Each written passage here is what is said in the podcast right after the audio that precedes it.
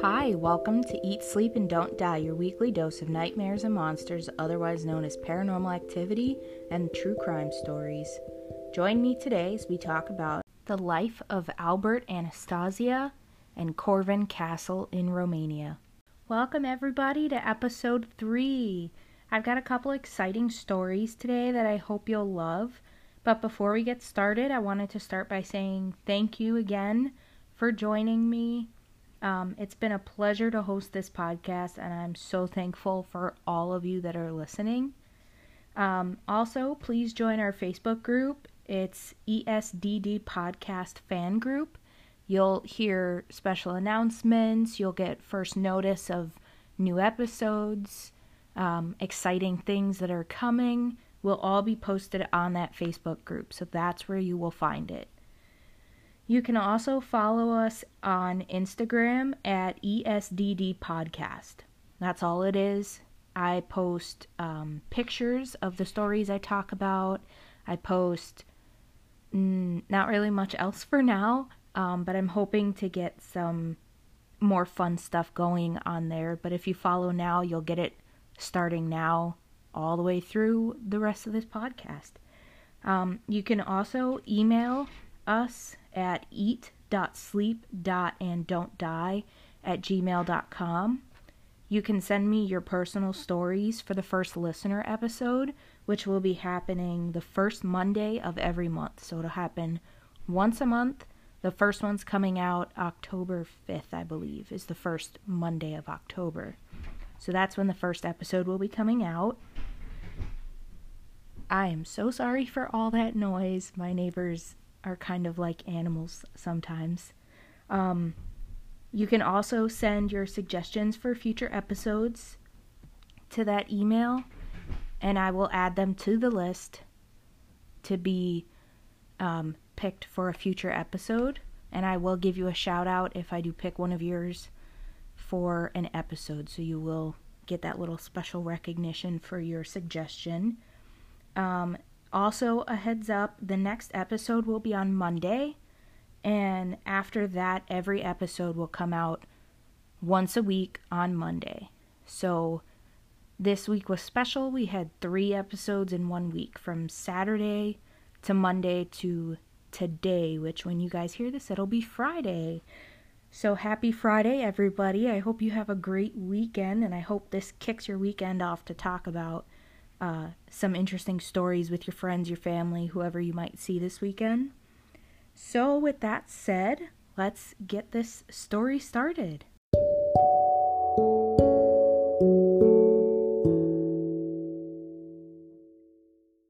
So, our first story today is going to be the life of Albert Anastasia, and he was a mob boss in the 40s and 50s.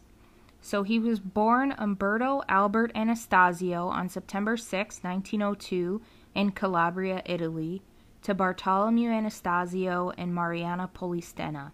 Bartolomeo was a railway worker and he died after World War I, leaving behind nine children, including Anastasio's seven brothers and one sister. In 1919, Albert and his brothers Joseph, Anthony, and Gerardo arrived in New York City working on a freighter. They decided to desert their jobs on the ship and illegally enter the United States. They gained employment as longshoremen at the Brooklyn waterfront. In 1921, he was convicted of killing George Turino, a fellow longshoreman, due to a quarrel. He was sentenced to death and sent to Sing Sing State Prison to await execution. Due to a technicality, he was granted a retrial in 1922, but the four original witnesses had disappeared. He was released with no further charges. That's when he changed his name from Anastasio to Anastasia. In 1923, he served two years for illegal possession of a firearm. In 1937, he married Elsa Bargnesi and had four kids two sons and two daughters. By the late 1920s, he became the top leader of the International Longshoremen Association, controlling six local chapters. He allied himself with Giuseppe Joe the Boss Masseria, a powerful mafia leader in Brooklyn. He would become close associates with future Cosa Nostra bosses Joe Adonis, Lucky Luciano, Vito Genovese, and Frank Costello. Luciano had created the National Crime Syndicate in 1929. To reward Anastasia for his loyalty, Luciano placed him and Lepke Buchalter in control of the syndicate's enforcement branch called Murder Inc. It was a group of Jewish and Italian contract killers operating out of the back of a candy store named Midnight Rose in the Brownsville neighborhood of Brooklyn. Murder Inc. committed thousands of murders, many unsolved, in its 10 years of operation. It was Anastasia's leadership here that he gained the nicknames Mad Hatter and Lord High Executioner. Through the years, Anastasia was charged with multiple murders. However, the witnesses always mysteriously ended up missing. And just to give you guys a little bit of background of the commission in Cosa Nostra, which you're going to hear me talk about, the commission was the governing body of the American Mafia, and it was formed after the Castello Castellammarese War. Um, the commission replaced the title of Capo di tutti capi, which means boss of all bosses. And I apologize if I'm butchering this Italian, but I'm not Italian, I'm Puerto Rican. And so it gets a little spin of Spanish in it. Um, so I apologize if you're Italian and you're listening to this and I am just butchering these names and words. Um, anyway, so the commission was a ruling body of five bosses from five mob families of New York City, which included the Chicago outfit and Buffalo outfit, and then it included the Philly mob also. Um, and it served to mediate conflicts between families.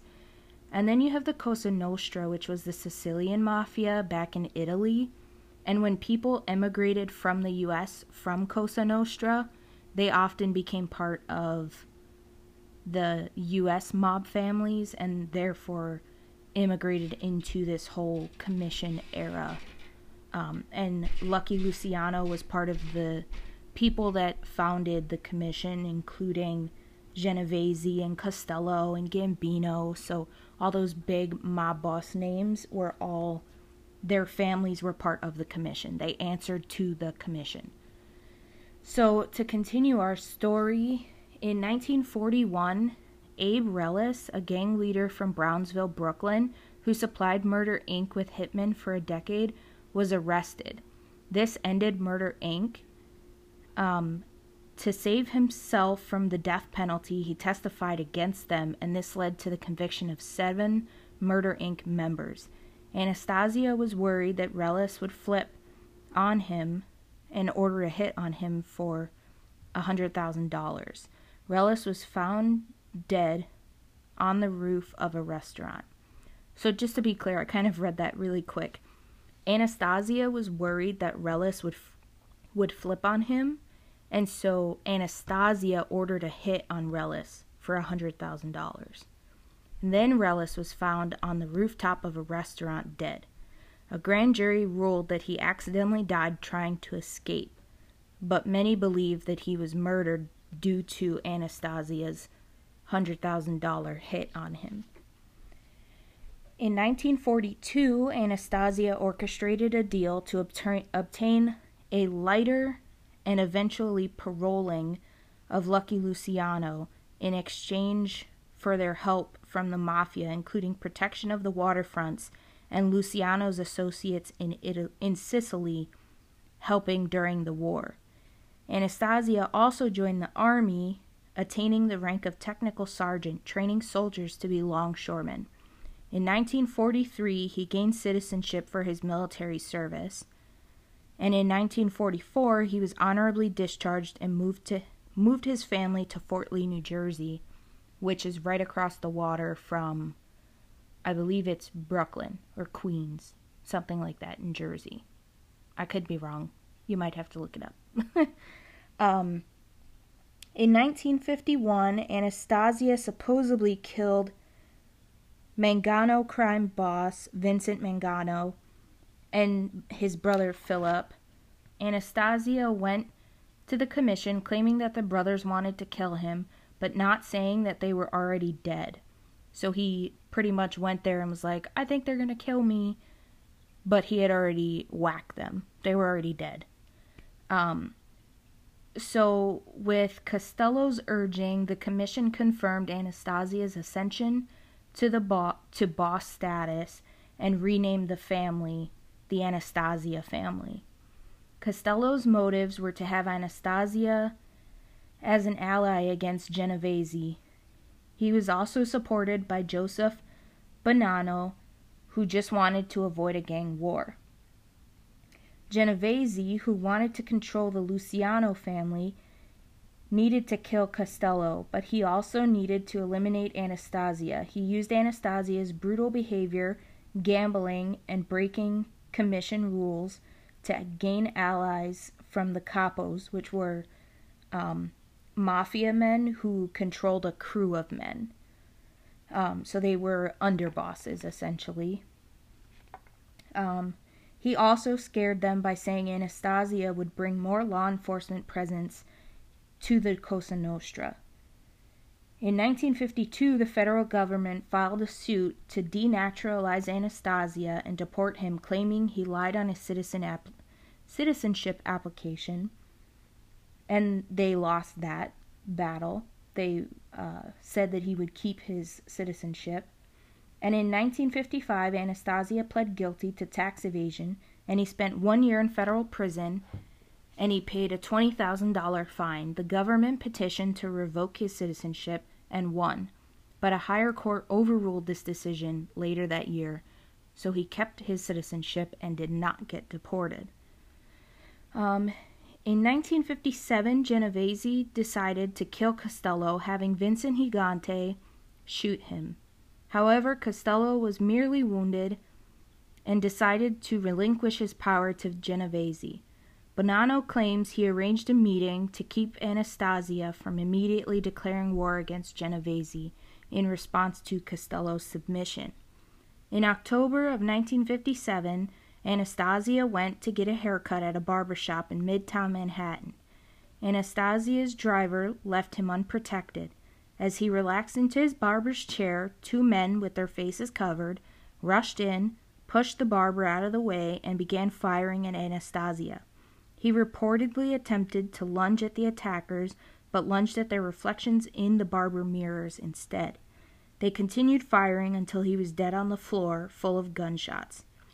Police concluded that Genovese and Gambino arranged to hit arranged the hit that was carried out by Joe Gallo, a mobster from Rhode Island. At one point, Gallo boasted about his part of the hit, saying, You can call the five of us the barbershop quintet. Anastasia's funeral services were were conducted in Brooklyn, and the Romaine, woo, sorry, and the Roman Catholic Diocese of Brooklyn refused to sanction a church burial. He was buried at Greenwood Cemetery in Greenwood Heights, Brooklyn. His funeral was attended by just a handful of friends and family. His grave is marked as Anastasio, and that's it. His family has since emigrated to Canada and changed their last name to Anicio. After Anastasia's assassination, Luciano, Costello, and Gambino conspired against Genovese and bribed a drug dealer to testify against him. Genovese was sentenced to 15 years on narcotic trafficking charges. There is so much in mob and mafia history to cover, but I wanted to cover one specific person or crime at a time. So, this is just one of the many stories that I'll probably cover in the future through this podcast. Um, and just a couple a couple things in pop culture about Anastasia. Um, Anastasia's barber chair that he was in when the people came in to kill him is actually um, it was sold off a couple times through auctions, but it's actually at the Mob Museum in Las Vegas, so you can actually go there and see it. Um, he was played by various actors in over five movies about mob going ons, like things that the mobs mob does. Um, he was also mentioned in an episode of The Sopranos where Junior Soprano told Tony Soprano he wishes things could be settled amicably, amicably, amicably, amicably. Sorry, I'm having a little trouble with that word. Um, amicably, like they were in the 1950s. And then Tony replies that he remembers seeing the picture of Anastasia amicably in a pool of his own blood on the floor at the barber shop. Um, so if you want, you can try and find that episode of The Sopranos. um, and there's also a video game called Mafia 2 where Don Alberto Clemente is partially based on Anastasia's life and mob history. And the last thing I have is that Rick Ross, the rapper, entitled his 2010 mixtape The Albert Anastasia EP. Um, so I just wanted to cover kind of quickly, but I was hoping that it would be a little bit longer um, about Anastasia, but I also didn't want to go too in depth about all the other mob bosses because that would take up like three hours of time to even just get a little bit of history on that. Um, but I will be talking about those other mob bosses in future episodes, so watch out for those. But this one, um, I really like this one. He was just a big killer. He he killed a lot of people in his 20 years in the mob. Um, and he was that's what he was known for. He was a hired killer before he became the head of his own family in the mob. So I just wanted to share his story, a quick, I guess, a quick story of his. Um, I really don't have much else on him. So we're going to move on to our next story.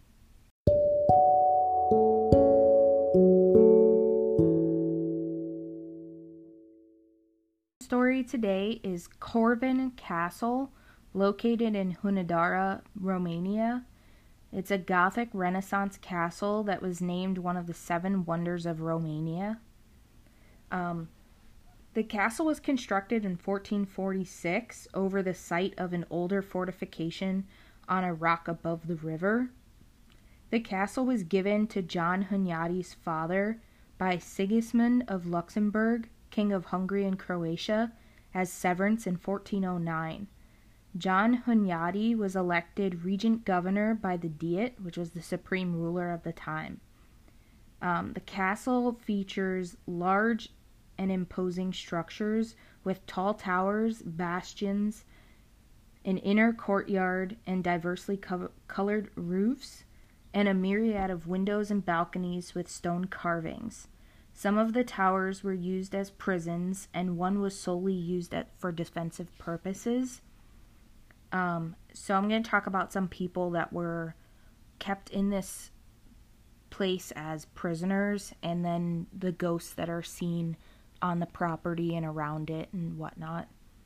Um, Vlad the Impaler was said to have been held prisoner here for seven years in a dungeon below the Hall of Knights. And if you don't know who Vlad the Impaler is, you should definitely look him up. I didn't want to go into a whole history of him because there's a lot, but he was known to be kind of the inspiration behind Dracula, as well as this castle was supposedly um, meant to be like the inspiration behind Dracula, although the original writer of Dracula says it was not this castle and he had no idea about this castle. Um, but to go on, um, Vlad, uh, Vlad supposedly went crazy within the small dark cell that he was kept in, and he was traumatized by the screams of other prisoners being tortured, executed, and then thrown into the bear pit um, and the bear pit was a pit where people were just thrown into and eaten alive by creatures, not just bears. They would be eaten alive by wolves, bears, um, other big cat creatures, whatever they could find that would tear apart a human. Um, and although these stories are said to be grossly exaggerated, it is likely that this is where Vlad the Impaler gained his obsession and lust for death and blood. Um, and they say that his ghost may even haunt the castle because of all the stuff he had to go through there. Um, another legend includes the story of a monk who was found spying on noblemen in the council room, and the monk was punished and paid for it with his life. He was supposedly sealed up in a recess of a wall in Capistrano Tower, where he slowly died. I imagine what they mean by slowly died was that he pretty much starved to death because he was stuck in a wall. Um, and many have claimed to see his ghost in that Capistrano Tower, just meandering around. Um, the most notorious legend in Corvin Castle is that of three Turkish prisoners. They were captured and held prisoner at the castle, and the king offered them a deal. If they could dig a well that reached water, then they would be set free. Although a seemingly impossible task, um, they tried to anyway, and they dug for 15 years. And they reached, reached a depth of almost 30 meters, which is roughly 98, 99 feet. Um, they finally reached water, but their captors did not keep their word, and they were not set free, and instead they were murdered. And they managed to etch a message into the stone of the well that roughly translates to You may have water, but you have no soul. Many claim that their ghosts still haunt the castle due to their unjust and untimely deaths. Um, another story is that of the raven, and it is said that John of Hunadara, which would be John Hunyadi, was um, the illegitimate son of Sigismund, the king of Hungary, and Elizabeth, a beautiful woman. To protect her from dishonesty, Sigismund married her to one of his brave men. And I, I apologize, I am not going to butcher this name because I have no idea how to say it. It's V O I C U. And it was spelt differently before, so I'm not sure which way I should attempt to pronounce it. Um, maybe it's Voiku? Vo- Voku? Not sure. Um, but anyway, so the king married her off to this noble, brave man that he knew. Um, and the king had given Elizabeth a gold ring to give to the unborn child so that when the child reached the royal court, they would recognize the ring and recognize that that's he was a, a man of important stature, you know. And during their voyage, the ring was forgotten. It was set down on a towel at one of their rest areas on their travels. And so a raven um, found this ring attractive. It's a shiny object on a towel. So it swooped down, it grabbed the ring. And John of Hundara, Hunadara tried to get a. Ooh, sorry. John of Hunadara took a bow and arrow and caught the raven and retrieved the ring.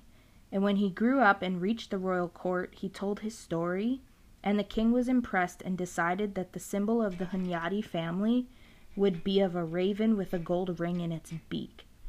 Um, Corvus means raven, and that's how the castle got its name, Corvin Castle.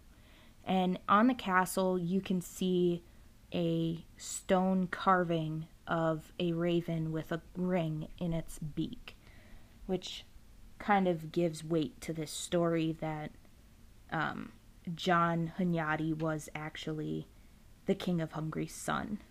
Um, and many ghosts inundate the castle due to all the tortured souls that were there. Um, keep in mind that this is a medieval castle, so the tortures they had there were just unimaginable.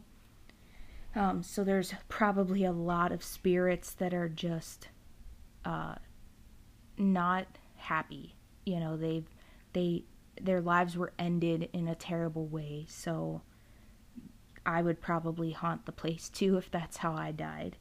Um, and there's said to be poltergeist activity, which is often violent.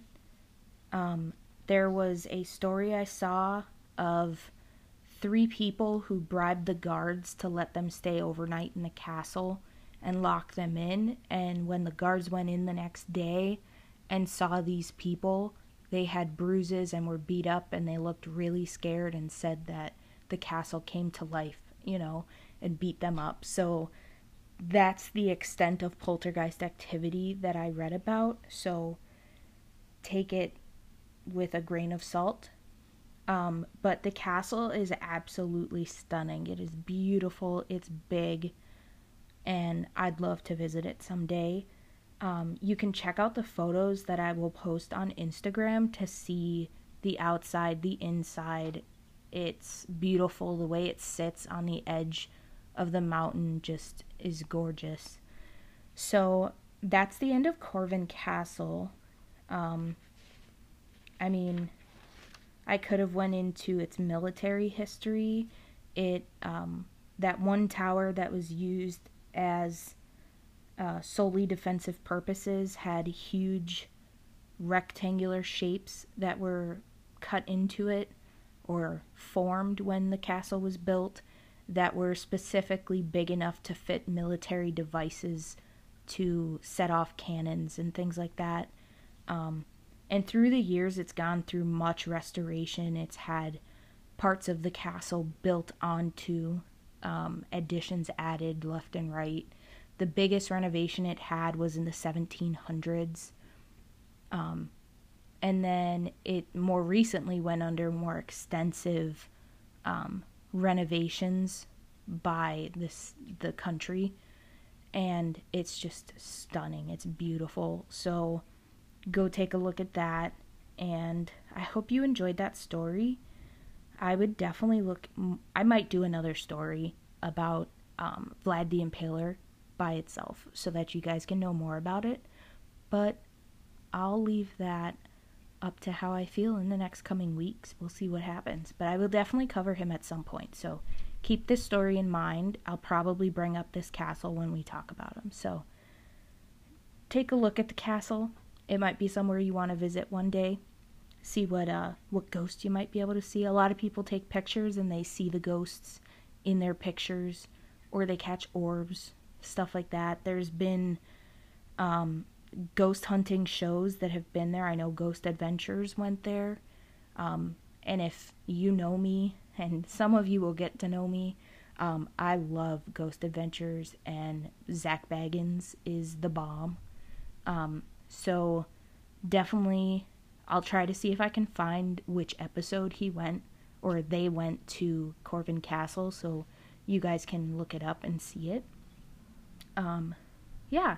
So that's it for Corvin Castle. Thank you all for listening to episode three. I hope you liked the story of Albert Anastasia and Corvin Castle.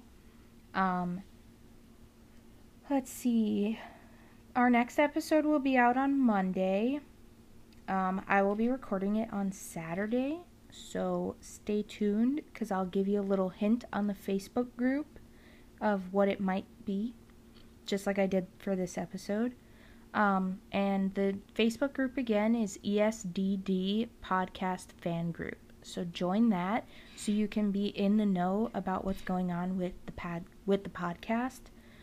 Um, I know I apologize for it every episode, but I honestly do apologize for any noise you might hear in the background from my neighbors walking around or slamming doors or jumping, whatever they do. Um, uh, so I, that, yeah, that's pretty much all I've got for you guys today. Um, I had to do the research on Corvin Castle kind of last minute, not like super last minute, but like I had already read about it. I just had to write out my notes of what I wanted to say and what I wanted to get in the episode. But the story about Albert Anastasia, I researched for about two, three days to make sure that I got the major important parts down. Um, but yeah, so thank you all for listening and tuning in for episode three. I hope you'll join me again for episode four. I'm super excited about this podcast. Like I said in our very first episode, um, this has been a dream of mine for about five or six years now to join, not to join, to start a podcast and it just it fills me with so much joy to sit here and essentially just talk into the mic and tell you guys about all these stories. Um, so, thank you for supporting me. Thank you for joining and listening, and um, all the positive feedback and constructive feedback that I've gotten about this podcast is so much appreciated, and I really thank you all for that. Um, so, please continue to do that because your constructive feedback helps me make this podcast better for you and everybody else. Um, and then your positive feedback helps me feel good about what I'm doing. And I, I appreciate that so, so much. Um, so go ahead and join that Facebook group um, to be in the know about what's going on, any new stuff that's coming out, special announcements. I do polls on stuff also. So most recently, I put up a poll about um, if you guys wanted more background information on these podcasts about certain things. And I got an overwhelming response of yes, you guys want more details, more background information. So I'm trying my best to get you the most information I can without going way overboard into things that you don't need to know about in order to get the story. um, so join that Facebook group. It's ESDD Podcast Fan Group. Um, it's a public group, so you can join. It doesn't matter. Um, follow me and the podcast on Instagram at ESDD Podcast. And remember, you can email us at eat.sleep.and.don't.die at gmail.com. And you can email me your feedback, your positive or constructive feedback. You can email your, me your personal stories that will be read on the first listeners episode. Um, and you can also email me subscriptions for subscriptions. Oh my goodness. Uh, you can email me suggestions for future episodes, and if I choose one of your suggestions, I will give you credit for suggesting it. Um, so yeah, the next episode will be Monday, like I said. Um, the first listener episode will also be released with a regular episode on October 5th, which is a Monday and every first Monday of the month, I will be releasing a listener episode where I read your personal stories of true crime or paranormal stuff. So please get those into me. I want to hear your stories, and sometimes your stories are creepier than the stories I look up. So definitely uh, email me those stories. I appreciate them. Um, so I hope you all have a really good weekend, and I will talk to you again on Monday. So thank you again for listening to Eat, Sleep, and Don't Die. All right. Have a good one, guys. Bye.